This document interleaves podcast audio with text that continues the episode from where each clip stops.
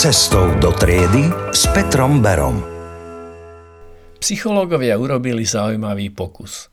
Dospelý človek ukázal skupine detí vyťahovanie hračky z kontajnera.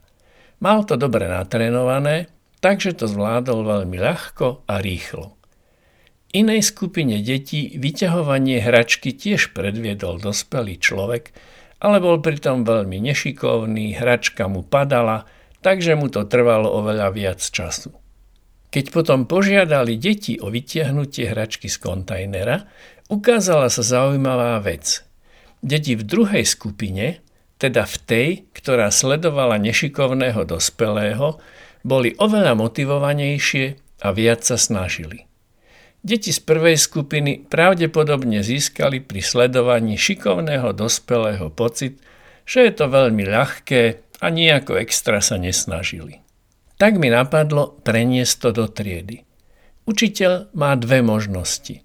Prezentovať sa ako ten, ktorý všetko hravo zvláda, alebo sa občas tváriť, že sa vlastne aj on s nejakým problémom trápi. Z vlastnej skúsenosti môžem potvrdiť, že to je pre deti veľmi, veľmi motivujúce. Veď kto by nechcel dokázať niečo, s čím má problémy aj učiteľ. A navyše, Nemusíte sa len tváriť. Skúste niekedy prísť do triedy nie celkom dokonale pripravený a vysporiadajte sa s nejakým problémom či témou spoločne s deťmi. Určite to pre vás bude zaujímavá skúsenosť. A o deťoch ani nehovorím.